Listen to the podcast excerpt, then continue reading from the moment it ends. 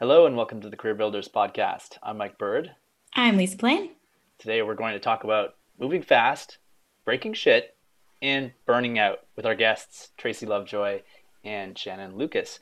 Tracey is an anthropologist and the research engine for Catalyst Constellations. She spent 12 years at Microsoft leading teams of changemakers and co founded the Ethnographic Praxis in Industry Conference. Tracey thrives when she can use her intuition and relentless optimism to coach catalysts and amplify their change making power. She joins us today from Seattle, Washington. Shannon Lucas has been an executive vice president at Ericsson, a senior innovation architect at Cisco, and a director of innovation at Vodafone. A practitioner and global thought leader on entrepreneurship, she founded the Global Entrepreneur Salon and is passionate about transforming corporations into sustainable change engines.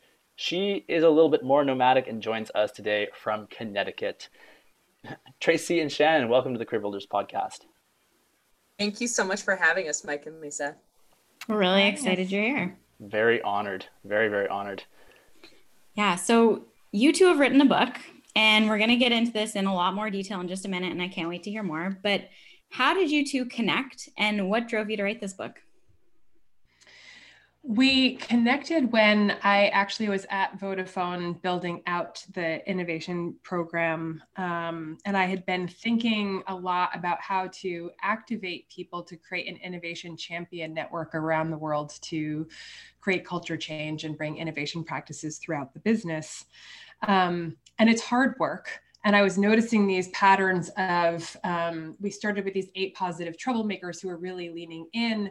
But as we grew the program and we provided more and more support, it was always like the same 10% basically of the community, regardless of how large it got. It was always around 10% of people who were sort of the visionary doers and it was hard work. So i was looking for support across um, a couple of different you know mechanisms. I had created an external group called the global entrepreneur salon. So handpicked people that i had found sort of around the world that were doing similar work to me. And i had hired tracey as a coach. And as I was sitting there sort of grappling and struggling with, you know, what is, what is it about these 10%, both in the handpicked global entrepreneur salon and within Vodafone that makes them, you know, sort of the same, Tracy was trying to understand and applying her ethnographic and research skills to her clientele as a coach to see to understand there's these certain people that I just love working with and what are the common denominators of them and what do I call them. And so she came up with sort of those defining traits and the name Catalyst. And I was one of her last clients that she interviewed. Um, and we just, you can see where the mashup would happen there, right? Um, but also at the same time, like at the end of the interview, and Tracey actually remembers, I didn't remember bringing it up at the beginning, but at the end of the interview, I said, you know, I have this global entrepreneur salon, and a high percentage of us are, are suffering from burnout. So I've sort of been mulling over, you know, renting a couple houses on the coast of Northern California, getting these people together, like some hot tubs, some good food, some good wine, and just sort of having an unconference to recharge. And I said, Do you want to do that with me? And in typical catalyst style, Tracey leaned in and said, Yes. So that's the sort of beginning of the of the company. And it was sort of our passion project on the side for a couple of years. But even early on, we sort of drank our own Kool-Aid in terms of doing the visioning process that we, you know, expect and, you know, encourage Catalyst to do. And we had this vision that we were going to come together and sort of support Catalyst from a 365 perspective. And the book was one part of that. That is so cool. And there's so many synchronicities in that story that it it just makes so much sense that this is happening, like you said. A hundred percent. I love how your um your way of really coming together and thinking around hot tubs and wine. That that to me is something I can really could really attach myself to. So my hat goes off to you guys. Every strategy offsite, of course, but in the pre-COVID world, is we go and get um, nails and toes done and we have photographs each time and some literally some of our best visions and ideas happen while we're sitting and doing that kind of pampering but it's so fun to do it together with friends. Cool. so smart. Love it. Mm-hmm. so your book itself is called move fast break shit burn out the catalyst guide to working well. There were a couple of things that jumped out to me right off the bat when i looked at that. Um, the first one being what is a catalyst yeah, it's such a good question. And, you know, we're kind of claiming this word in a way that it hasn't defined before. So an important one to have up front. from chemistry, of course, a catalyst is an agent that quickly causes change or action. And so we leverage that as we think about that as we talk about people. And so when we talk about the people, it are it is the change makers among us who see possibilities to make the world around them better. And they have this unstoppable drive to actually make some of those ideas so. And there are different ways that we tend to get labeled within the organizational context, right? We can hear things like you're a disruptor, you're a troublemaker, you're a corporate rebel. And so, even on the cover of our book with that red uh, lightning, right? That's what we're pulling on is that we leave a tag and we do it in a way that, you know, kind of creates this positive change. That's very cool. I'm, uh, yeah, it jumped out right away that there's a certain energy to this. There's definitely something that kind of pulled me in um, I I'm just excited to continue to learn more about this. Now, I I noticed in your book summary that you talk about the difference between a catalyst and a typical change maker. What is the main difference? Yeah, and the word typical, even as I hear it, I think, oh gosh, did we have it in there? That sounds that sounds like we were demeaning, and we certainly didn't mean that at all. When we think of, of we think of catalysts as a subset of change makers. That's that's you know kind of our frame is that when we first considered writing the book, we went out and did due diligence and we looked at what are some of the other books out there in this space. And what we saw is that there's a lot of books that are targeted at this you know title being a change maker, a change agent, and they're mostly a, a how-to a how to become a change agent in a particular space. And so we realize that those terms have been claimed as the um, anyone can do it. And so in our research, when we talk about catalysts, we're talking about people who feel that this is a natural way of being and so we wanted to make sure we were distinguishing that we weren't putting something out there as like learn how to be this way. We're talking to the people who are this way and we want to help those you know innate change makers those catalysts be able to both cope with the difficulties of this reality because it's not all sunshine and, and rainbows right? And helping them be more successful at creating change in the process so yeah, we have no problem, you know, with the notion of change agent and change maker, just a way to help say like, yeah, this is probably how you've been for a very long time, if not always. Yeah, it makes sense. And there was obviously a gap that you saw in the market of for books in this space. And so that makes sense that you would be narrowing in and helping those people who are already there. That's exactly right. And in the innovation literature more broadly, there's all kinds of books on how to uh, do innovation mm-hmm. or what are the best practices but the people behind the innovation it's really more in the biography category right you can see you know uh, um, steve jobs biography uh, um, uh, Nelson mm-hmm. Mandela, right, and Oprah. But what about those of us that are this way, that aren't necessarily aspiring to be at that that level, but we're just out there doing it every day? And what is it that we need, and what are the supports that are going to help us continue to be that way? Really cool. sort of our own personal operating manual for the catalyst you know and that's what we've been missing yeah sounds incredibly helpful mm-hmm. another thing that jumped out to me when i was going through a bit of your book was the discussion around burnout and how you view it as something that's sort of inevitable and there's a way of handling it can you kind of dig in on that and let us know a little more about what's your vision of burnout and how you'd approach it yeah, I think the the first point to clarify around the title is we are describing in the title an innate way of operating that we move fast, that we break shit, and that we burn out. And the second part of the title is this is a little bit of the antidote to make sure that you're doing that effective you know that you're you're actually being a more effective catalyst so moving a little bit slower breaking shit with a little bit more intentionality and lessening the burnout which is the catalyst guide to working well part you heard from our sort of origin story that the thing that catalyzed us coming together to serve this population was first and foremost burnout. There's sort of three main things that catalysts, sort of the broad challenges that catalysts suffer from. One is lack of clarity because we can have so many ideas. But the other two are really uh, sort of the personal experience, which is isolation because we can sort of be called the troublemaker and the disruptor, not necessarily in a positive way, although we end up co-opting that.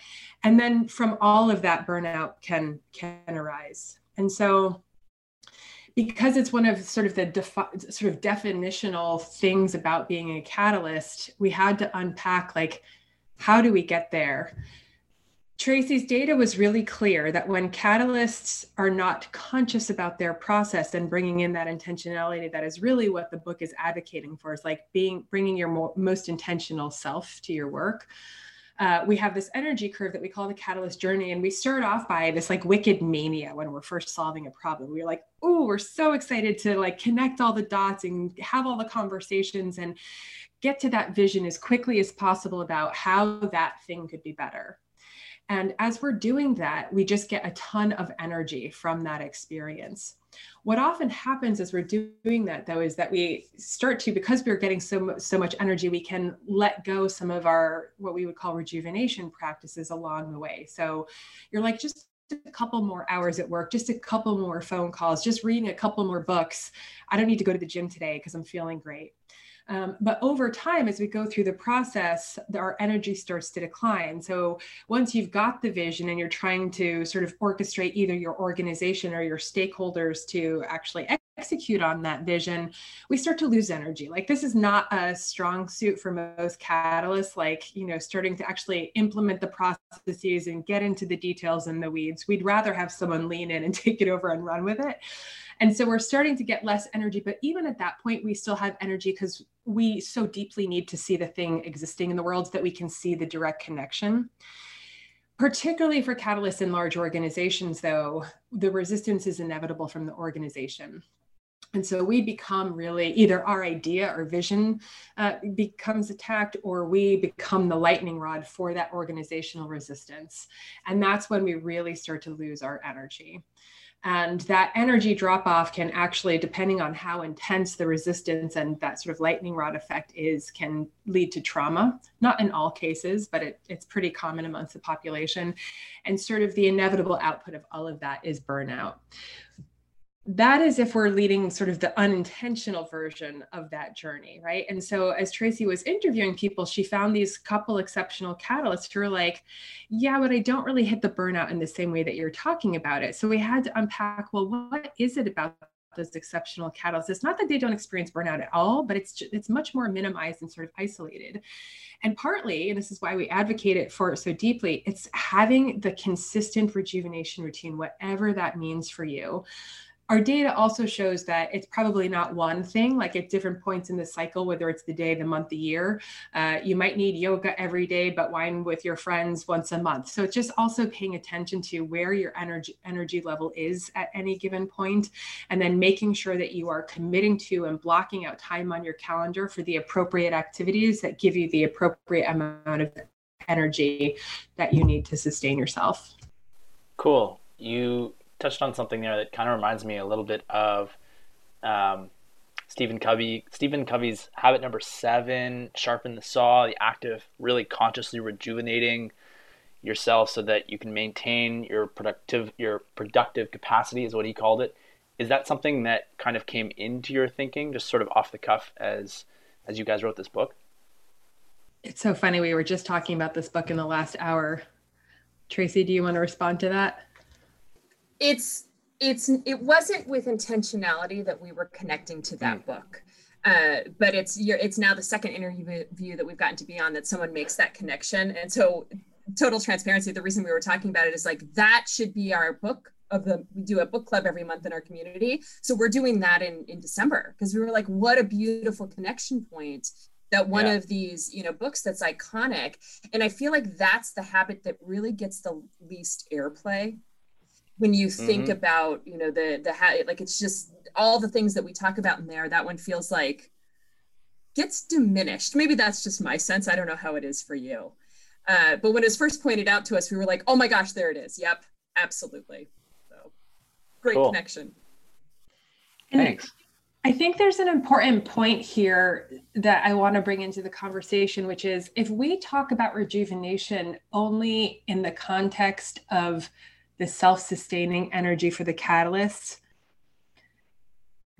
majority of catalysts won't lean in because they'll see it as selfish and potentially taking away from their work. And so the argument we make throughout the book and through all of our contact and conversations with catalysts is actually a burnt out catalyst creates no change at all. So if you reframe it in terms of and and i you know, if you frame it in terms of actually it's in service of you making the change that you want to see in the world. So even if you won't do it for yourself, do it for that thing that you want to create in the world. And that's when we start to see the catalysts change their behaviors. We wish that they would all do it for themselves, but we understand. We understand. Yeah, I would agree with that. A lot of clients that I work with too are so focused on the goal that they're going towards and self-care which is such a buzzword these days just kind of like oh self-care. Yeah i'll get to that. But when it comes down to it you're absolutely right that you know if you don't take care of yourself you're not getting anywhere. It's so well said. We think about the time horizons like we just had a book launch. So tracey and i i don't think we can look in the mirror and honestly say that we were living that practice in its best possible way for the few months leading up to that. But what I did do is right after the book launch, I had four day weekends that I could spend with my mom. And I knew that I was going to recommit to a 30 day yoga sprint. And it was like, okay, there's a boxed time that I'm making these conscious choices to get to a thing. And then, you know, the next month to the end of the year is going to be a different habit. And so I think it's also there's this pressure for us to feel like we have to do it the same way all the time. And that's not what we're saying. It's just bringing consciousness to the choices that you're making to sustain both yourself and your work. It kind of also reminds me too. I mean, I'm an introvert. And so for me, that means it, it doesn't mean I don't like people. I love interacting with people, but I know that when I'm done interacting, I need time to rejuvenate. And so it sounds kind of like a similar scenario where you're not always going to be rejuvenating in the right time frame but you're going to make sure that there is some kind of balance that works for you. And it was really interesting because when we first started doing the retreats the um, the the introverts in the room a were afraid that they were the only ones. That was not true. It was about 50 50 when we made them raise their hands and while we know that actually connecting with other catalysts is one of the biggest forms of energy for most catalysts, like it is a it is a lightning bolt to your energy because it's so frictionless and for all of the reasons. So they were getting energy out of being with the other catalysts. But what was also interesting was a lot of the extroverts didn't know how to bring quiet time and the quiet type of rejuvenation into their lives. So as we went through all of the modalities of rejuvenation, including but also including mindfulness walks and, you know, sort of self time, um, both types of personalities got to lean in. And that's why we talk about having that energy tank and tracking what different types of activities you need to get the different types of energy and support along the way. Very really neat. cool. So I want to talk about breaking shit because that's not something that we typically or that most people typically aim to do at work. So tell us more about why this is an important part of the puzzle. So again, let's just go back to the whole title because the whole title starting with moving fast, breaking shit and burning out. So when catalysts aren't intentional, we will move so fast that we will leave people behind. They won't be able to understand the vision or where we're going. And we get frustrated. We come across as arrogant and self righteous quite often. And so moving too fast, which is our sort of innate tendency, is is unproductive. And that leads to us breaking shit without intentionality because we haven't made sure that everyone is on the journey with us. We haven't sort of brought our intentionality to where we're sort of pushing the boundaries internally or with our stakeholder group. And again, that leads to burnout. Of course, you know, as we were thinking about the name of the book, there is a company in Silicon Valley that talks about sort of, you know, moving fast and breaking shit as one of their sort of original tenants and we've seen that that as a sort of core philosophy doesn't work out really well in the end if you aren't doing it with some intentionality. And so for us it's like yeah we want you to create the new thing but you will be best served by bringing intentionality and a little bit of slowness actually to actually move faster in the end and be more successful. That makes sense. Are there scenarios where breaking shit is helpful yeah, a hundred percent. I mean, I think, you know, what first of all, there's the there's sort of the cultural element to this. So it's like I think of the um, there's a lot of talk about being able to fail safely in organizations. So catalysts come, one of the innate tendencies for us is that we come with an experimentation mindset. So we are drawn into careers where we have, you know, where there's things like design thinking or the scientific method or lean startup because it speaks to how we operate, which is moving from vision act into action and into into iteration and repeating things. So by definition when you're doing that if you are open to testing multiple hypotheses or yeah you know problem sets you're going to be breaking shit and failing along the way and that if you're doing that intentionally you're collecting data for the iteration to make your vision even more refined and you'll go through the process and you'll actually get to a higher fidelity answer more quickly than what a lot of companies do, which is like they set up a monolithic strategy and they'll move forward on a two year product execution and they will have gotten it wrong and it will be too late. And they actually will have broken stuff, but it takes them two years to find out that they just have a broken, you know, market product fit. Or, I mean, there's a lot of there's a lot of brokenness that happens in the system that we don't actually talk about. So this is about bringing that let's let's break some shit. Let's test some shit along the way so that we can get to the higher fidelity answer more quickly. Um, and then i think there's the that's both the cultural sort of component and the technological component all in one. Really cool. Yeah. And i like this idea of the high fidelity answer. That's that to me would be a major take home. So you talk about the catalyst formula right? As well as the the VUCA prime framework what are these and why are they so important to this whole picture of being a catalyst? This is a super insightful question. Uh, and it's the first time that someone has made this this this clear in the in a question back to us. So let's talk about what the catalyst formula is first. I sort of described it in the last answer. The catalyst formula is the innate way that we show up and it is our ability to create a vision, move quickly into action, take the data from whatever steps of action we took, iterate our hypothesis or our vision, restate it, and circle through that. Our hypothesis is, is that we are best served when that catalyst formula sits in a container of rejuvenation, bringing in things like empathy, both for the end users, but also for our internal stakeholders, for ourselves, et cetera. Um, VUCA prime. So VUCA stands for volatility, uncertainty, complexity, ambiguity. It's a term that came from the US military in the 1980s as they were trying to co- contextualize the sort of new post Cold War reality. Um, and if you, it was very insightful because if you think about sort of like where the digital revolution was, it was very early days right then. But I don't think you could come up with a better term to describe what the digital revolution has meant to sort of change as we know it right now the volatility, uncertainty, complexity, and ambiguity. Bob Johansen, who started the Institute for the Future, came up with a response to VUCA, which is VUCA Prime that you were talking about, which is vision, understanding, clarity, and agility, which is basically saying, what do we need to look for in people or, or um, organizations in order to be able to respond to this new VUCA reality that we live in? Just as a side note, a lot of us have been talking about this VUCA reality for a very long time, and not a lot of leaders have been listening. But I think this year has shown us that, like, it is undeniable that this is our new reality now, right? And so, what's interesting is as we look at the research, even beyond VUCA Prime, about what some of those sub traits are that leaders, thought leaders, talking about what we need to uh, in our organizations and employees to respond to this new VUCA reality, it is almost a one to one correlation between the skill sets that they articulate that employees need and how catalysts self identify their superpowers. And so when you combine all of that back with sort of vision, action, iteration, there's a very strong alignment suggesting that organizations need to tap in, identify, tap in, and support their catalysts in a way that they have never done before because these are the people who are literally born to help them through these new challenges. That's really cool, actually. Yeah, it sounds like catalysts are perfectly tuned for the world that we're in right now. I mean, 2020 is it's their year. Volatile. yeah, yeah, it is. The year, the of, the year of the catalyst. I love it. Cool.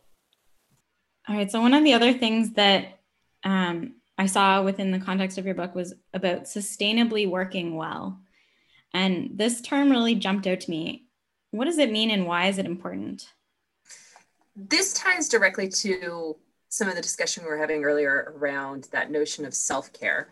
Um, if you're if you're dedicated to making change in your being, um, having moments where you're so burned out, uh, you're not doing anyone any good, and you're certainly not making change. And this is what Shannon said earlier: that a burned out change maker is making no change at all.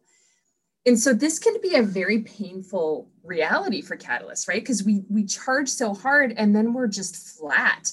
And because we see that catalysts are so purpose driven, they can actually end up feeling disconnected from a way to fulfill their sense of purpose. So it's not just burnout, but it's almost this like existential moment of like, and I can't even do the thing that actually really I feel like I'm here to do. And it's at the time we need it the most right? That most energy giving thing and we have no ability to do it anymore. So to us this helps us reframe away from that term of self-care and the thing that lisa you were saying that you you know you can struggle with with clients is that if you can think about it as sustainably working well for the catalyst community it means the ability to keep your energy stable enough so you can keep doing the catalytic work that you crave that you feel born to do and if you're not paying attention to that, right, it's not a self care, it's not a nice to have, it's not a weekend spa getaway. It's about being able to show up and continually do this thing that drives you every day. And so, what we talk about in the book and a, and a lot when we speak is this notion of seeing yourself in the vision. Because so many of us that are externally driven to achieve something, whether you're a high achiever, a catalyst, you know, someone else who does this, like, I need to get there on this goalpost we're looking outside of ourselves instead of seeing ourselves as an actor and a participant in moving to that place. And so if we can help break the notion of self-care and selfishness and this like thing you tack on at the end of the day or the week or the month to like uh-uh every single day there's energy out and there's energy in. It's just pure science. And so if you see yourself in your vision and you know you know what are the relationships that are important to you that you need to make sure you're putting time and attention to to sustain you and to feel like a fulfilled person what are the activities that help your body feel at its peak right? What in terms of both exercise sleep or connecting with others or uh, you know if you're a maker making sure that that's all part of the vision and your vision isn't just a set of smart goals if you will about what i want to achieve at work or what i'm going to feel like is going to look great on my resume. It has to be the center of everything you do because again back to you know kind of the core question if you're not working sustainably you're not working. Like so that's the heart of it lisa and i'm so curious what was it about it that hit you? Honestly it then thank you for that answer because I am already thinking of so many people that I want to send this episode to that's going to benefit from just that everything that we've talked about already, but that especially of the guilt and feeling that that not being able to take care of themselves. I mean, it kind of makes me think of like when you plant something, you're making sure that the environment around the seed is actually going to be sustainable, but we don't do that for ourselves. So this is a really really cool thing. That's exactly right. I love that as a meta- metaphor. We've never thought of that. That's fantastic. And so I think sustainably working well for me is we think of working smart. Like you've I've heard that before, but I haven't heard somebody say sustainably working smart. And that makes so much more sense to me. Thank you. I appreciate that.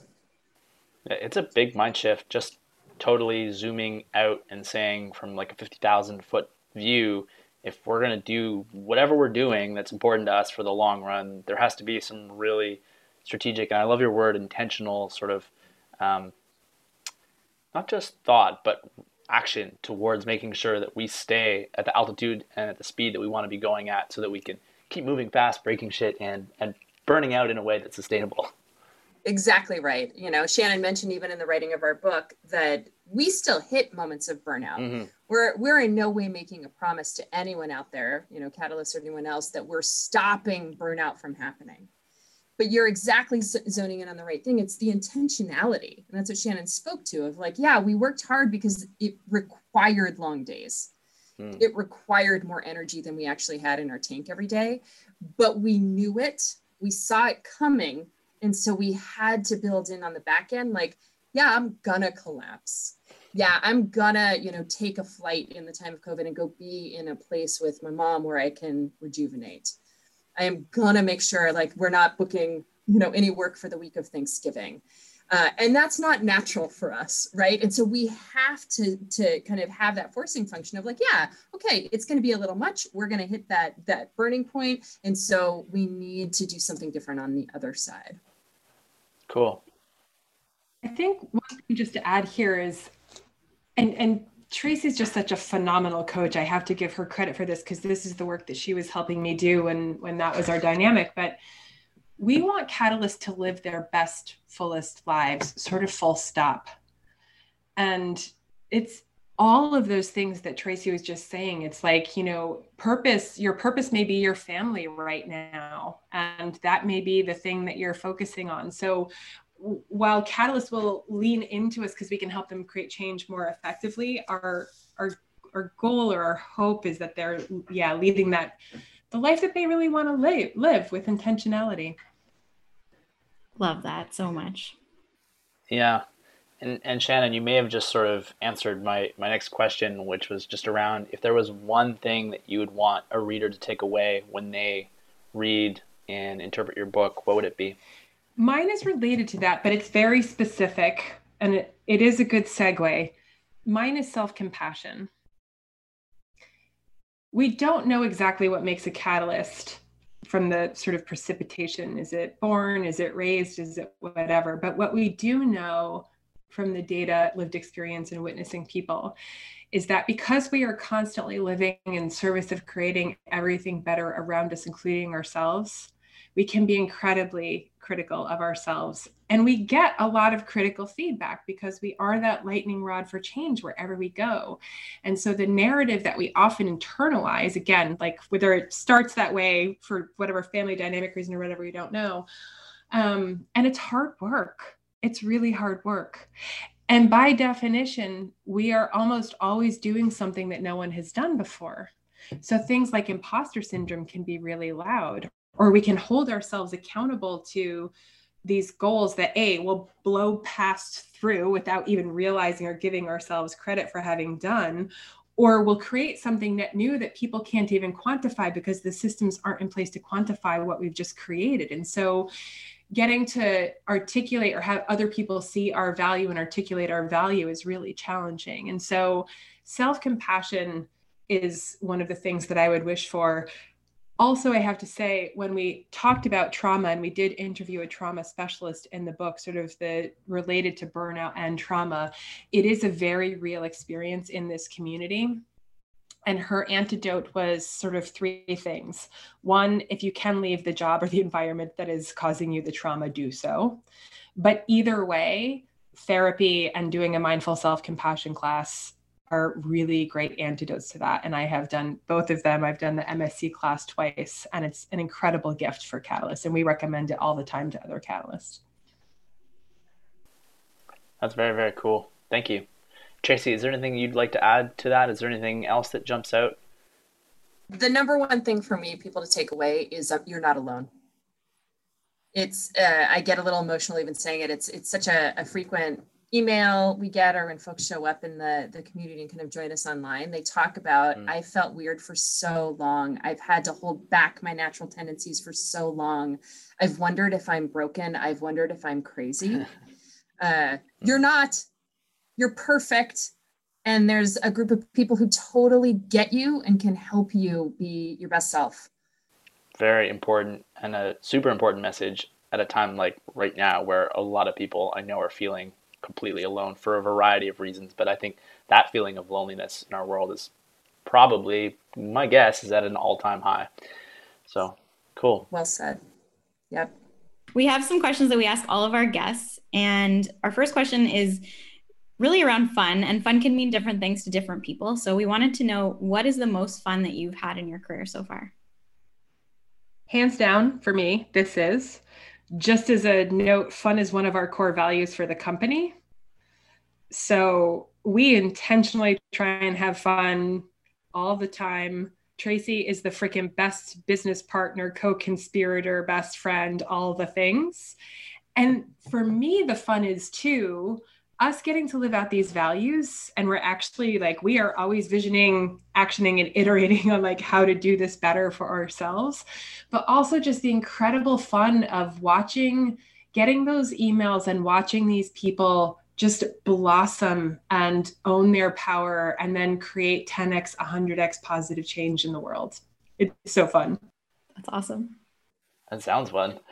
And for me it's the same i it's right now. I love having a partner. I, shannon makes me better every single day. I love the co-creation. I love having a catalyst as a partner that it, any crazy idea either of us has, we're ready to catch it. You know, I, I'm so used to people kind of hearing my ideas and being like, oh, that seems that seems like maybe it's not relevant right now. Like that's never what we say. We'll be like, oh yeah, when can we do that? Where does that get slotted in? And for me, there's also a sense of really living aligned to my purpose in a way that has never existed before. So fun is even a small word for how good it feels right now, honestly. That's amazing. It is, truly. The second question that we ask is around risk because there is always risk involved in our careers at some point. So, what is the biggest risk that you've taken in your career and how did it turn out? This was a funny question for me to contemplate because unsurprisingly, well, I just have to say what we haven't talked about is there's a range of catalyticness. And I am pretty much off the charts on the hyper catalytic end. So, uh, like, I went to university at 17 in Paris. I came home and I moved across country. I switched from art history to a technology career with, I don't know how. Um, I left a job as a blue badge at Microsoft to go to this crazy little startup. Um, I started up my own company and I went back to the corporate world. So, like, and it's this is endemic of a lot of catalysts is we will move in and out of all of the different sort of modalities of work to pursue whatever it is that we need to pursue right then. So, and it doesn't feel that risky to us because we're like, this is the thing I need to go do right now. But I want to give you a more meaningful answer than that. So I will say the the the one time was I had at this point when I was at Vodafone, I had probably a solid 10 plus years in doing technical sales. I was working on my sustainable MBA. I had this vision of where I wanted to go, which is to be a chief sustainability officer. I was working on a green MBA, and the role of innovation came up. And the boss, when he hired me, said, This job will probably only last two years, and I can't guarantee where it's going to go or what happens after this. I mean, there weren't a ton of innovation jobs back then. And it was like a right fork off of where I had been headed. Um, so I think that was the riskiest, but also like I I was over the moon for like three weeks when I got the job. There's no doubt in my mind that that was what I wanted to be doing. Amazing. It's so funny, Shan, that you know you and I talk about that we live parallel lives, and I I know all those moments on your history, but I hadn't drawn I hadn't drawn the parallels. So forgive me as I'm having a moment with my business partner aligned with you and Mike Lisa. So I I left college for a quarter to go be a nanny in Paris. Uh, and then I quit one of my early corporate jobs to go teach English in Japan. And then I was like, I love this so much. So now I'm going to come back for a bit and then I'm going to go teach English in Russia. And then I got into a master's degree that I delayed for a year to have a year with my now husband who stayed with me during all that travel. Uh, so it's funny because at those moments they didn't feel risky but I know other people have always described my history as really courageous, where I'm just like, well, it was just, it was the obvious choice. What are you talking about? So it's just funny, Shan. I hadn't really yeah. seen our early days so so aligned. Uh, so for me, though, by far the riskiest by someone else's perspectives was having quit my corporate job at Microsoft to start consulting. I was in my prime earning years, uh, but I couldn't not do it and you know as fellow coaches i don't i don't know your stories as coaches but for me it, it was such a calling that i couldn't ignore it uh, and so as i kind of looked at what the possibilities were it was also actually less risky to do it then and know i could always go back to microsoft than wait 10 years and be like can i still create a coaching practice at that point? Um, so you know i think the risk factor is always someone else evaluating us and kind of hearing what other people say. But how has it turned out? I am when did i leave? Seven years ago? Amazing. And the story's still being written obviously as shannon and i are in this next phase but my family unit works better i feel happier i'm helping more people than i did then uh, so i never one second have i thought about going back Ever. Well, thank you both for sharing that because I think that it's important not only for people to hear the scary, risky moments from a certain perspective, it's also really good to hear this other perspective that sometimes it doesn't have to feel risky or scary. So, thank you for sharing that. Yeah. And it took me a long time from when I discovered coaching to actually leaving, right? Like, because I started coach training in 2010 and I didn't leave corporate life till 2013. So, to people looking at my career, it felt like such a crazy, drastic thing. But it took me three years while I was sitting in it and felt like I found a calling before I made that choice. So, I was planful, I was intentional even then. Yeah, makes sense. Cool it's very neat that the two of you have this incredible perspective of really just sort of having a what sounds like a very limitless approach to life. It's true. I think we need more of that in our world. Uh, here, here. Cool. Can you please share with our dear listener what's the best piece of career advice you've ever received? I have to share two, um, but I'll keep them brief.